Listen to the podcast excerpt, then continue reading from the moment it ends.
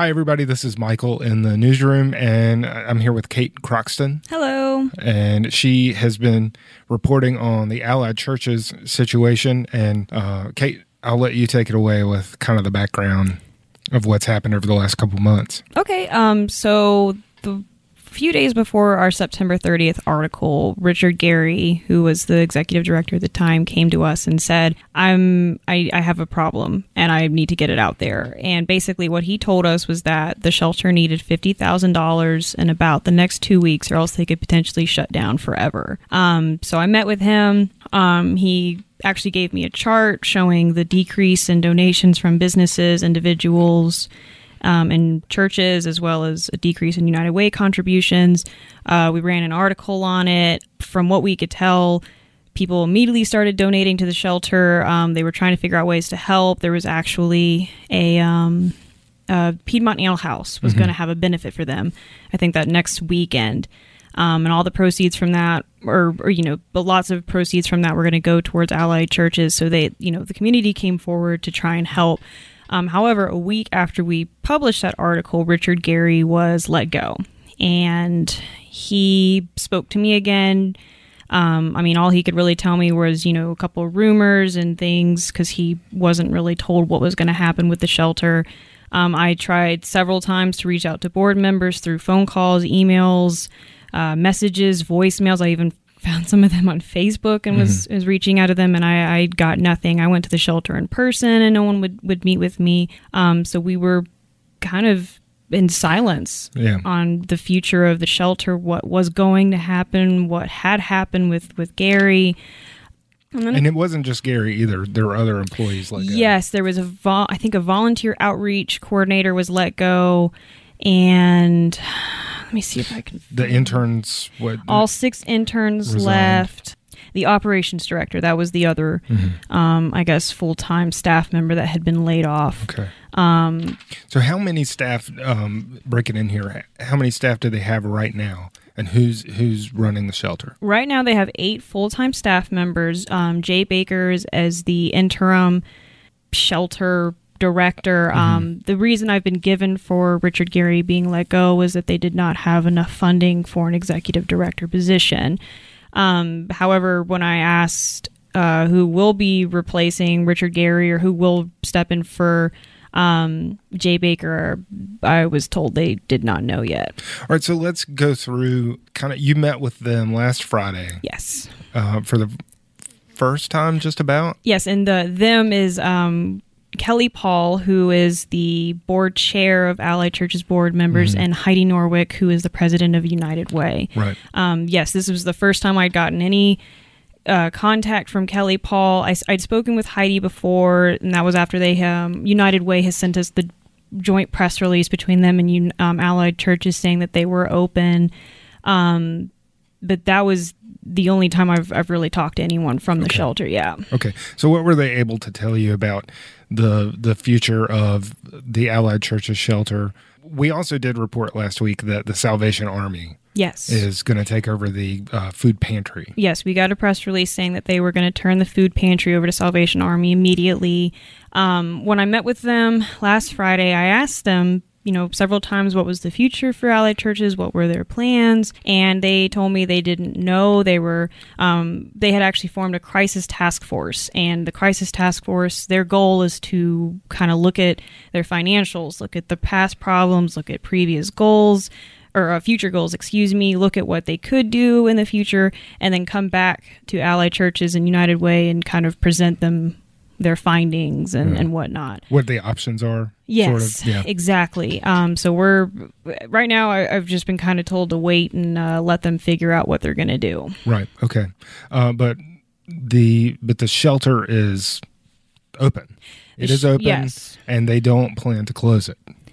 Not right now. No. Yeah. Yeah. yeah. Um, shelter is open. The kitchen is open. Um, food pantry has moved to Salvation Army, but other than that, everything is functional and as it was, uh, I guess, two months ago. Okay.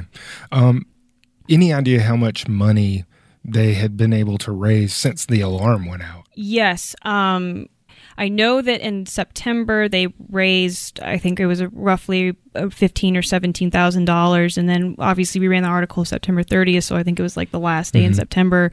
Throughout the uh, month of October, they raised over eighty thousand dollars. Oh, that's great. Um, so they totally hit the fifty thousand dollar mark, blew that away. Um, they've already gotten. I mean, you know, we're kind of reaching the midway point in November. Um, but Kelly had told me that they'd gotten a fifty thousand dollar grant from the state. Um, donations were still coming in, and she was also telling me that November, December, and January those are the big months where they get donations because that's Yeah. the holiday season. People are you know wanting to help and be kind and contribute. Um, so I'm sure those donations are, are going to continue to stay pretty high. Yeah, we should say this is one of the things Alamance County seems to do well is when we get these alarms, people here really do respond to them. We care about these entities that are that are helping our neighbors, and um, it shows that we care about our neighbors. So, well, I'm I'm thankful to be in a place like that. Yeah. What are some of the unknowns right now? Can you? I mean, the big question we had for so long was just how much money was raised and how and and where is that money going to you know go towards. Um, but they did answer that for me. You know, and one and the joint press release we got from United Way and Allied Churches, they were talking about trying to find long term solutions for viable continuation of services, and that's one thing that the task force is, um, the crisis task force is asked to uh, to look at. Um, they're trying to see if other organizations want to step in and, and try to help with with uh, running the shelter, or not running the shelter, but you know, supporting the shelter. Did they give you any kind of? Do they even have a timeline for that crisis task force and when they should report back? Yes, so I was told the latest they would come back would be June. Um, Oh, that's a long time. It is a long time. But they told me realistically they're expecting about 90 days or so, but at the latest, yeah, uh, June. Um, Okay. So sometime towards the second quarter of next year, we should probably be hearing. Hopefully, yes. Yeah. The good thing to look at it positively is, well, they're going to be open. They plan to be open at least that long. So it's not like they're going to shut down in December. They certainly don't feel that way. Yeah. Uh, I mean, I know I was, and I was told that with all the recent contributions and donations and with the fact that they had cut so m- much staff, that had given them, I think they told me $200,000. Annually or? or- Yes. yeah. um, that would purely be pay uh, the payroll, um, I guess, extra. At the very end of the meeting I had with Kelly and Heidi, I asked them, "What do you want your message to be right now to the community?" And and their response was to first say thank you to the community, um, to again have some patience with them. They're still trying to figure things out, but uh, the big thing for them was just to have hope in them. Um, uh, Kelly told me, and I'm, I'm going to maul her quote. It was actually really, you know, good quote. She she said that you know the community has had faith with them, and and that they're not going to let the shelter shut down. Um, so she's just asking that the community continues to just let them figure this out and, Yeah. and keep the shelter open and make sure everyone is is good and ready to go. Anything that we can tell people about the honor cards and Thanksgiving? Because I know Thanksgiving Mm-hmm. is by the time the story runs, which is Sunday. Mm-hmm. Uh, Thanksgiving is just a couple week, days away. yeah. I asked what their plans were for Thanksgiving. They told me that they are selling honor cards, which um, I think they've done for the last several years. Those are about five dollars each, I think, and those are going on, I think, throughout the whole holiday season. And then this morning, I met with Jay Baker, and he told me that they would be doing a Thanksgiving meal. That's something they've also been doing for several years. So pretty much nothing has changed um, holiday wise for Yeah. them. That honor card uh, fundraiser is a big deal for them, right? Yes, yes, it is. Um, How does that work? Um, you, you explained it the other day in our meeting. From what I can remember, I think you you buy a card and you can send it to people, and each card is five dollars. I think in the past it's been commissioned artwork. Yes, they have a um a artist who makes the cards or paints the cards, um, but he has he has continued on into this year. Um, Tom and I looked it on looked it up on Facebook the other day, so. Okay. All right. um, they were talking to me about the Salvation Army taking over the food pantry.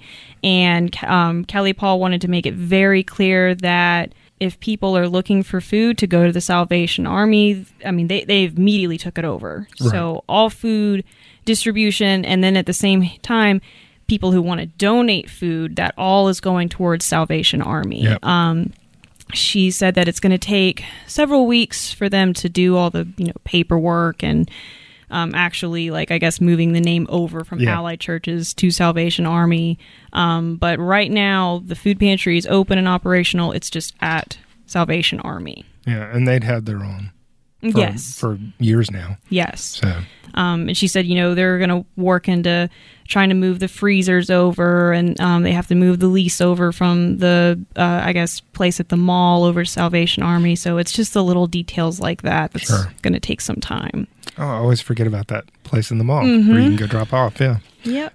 Well, thank you, Kate. Thank you. And uh, everybody can read Kate's story at thetimesnews.com. It runs this Sunday. That's, oh gosh, that's November 18th. Yes, 18. And uh, we'll keep following the story as it develops and progresses. And certainly as that uh, crisis task force makes their plans and, and Reconvenes. yeah, yeah. and announces uh, what can be done. So thanks again, Kate. Thank you.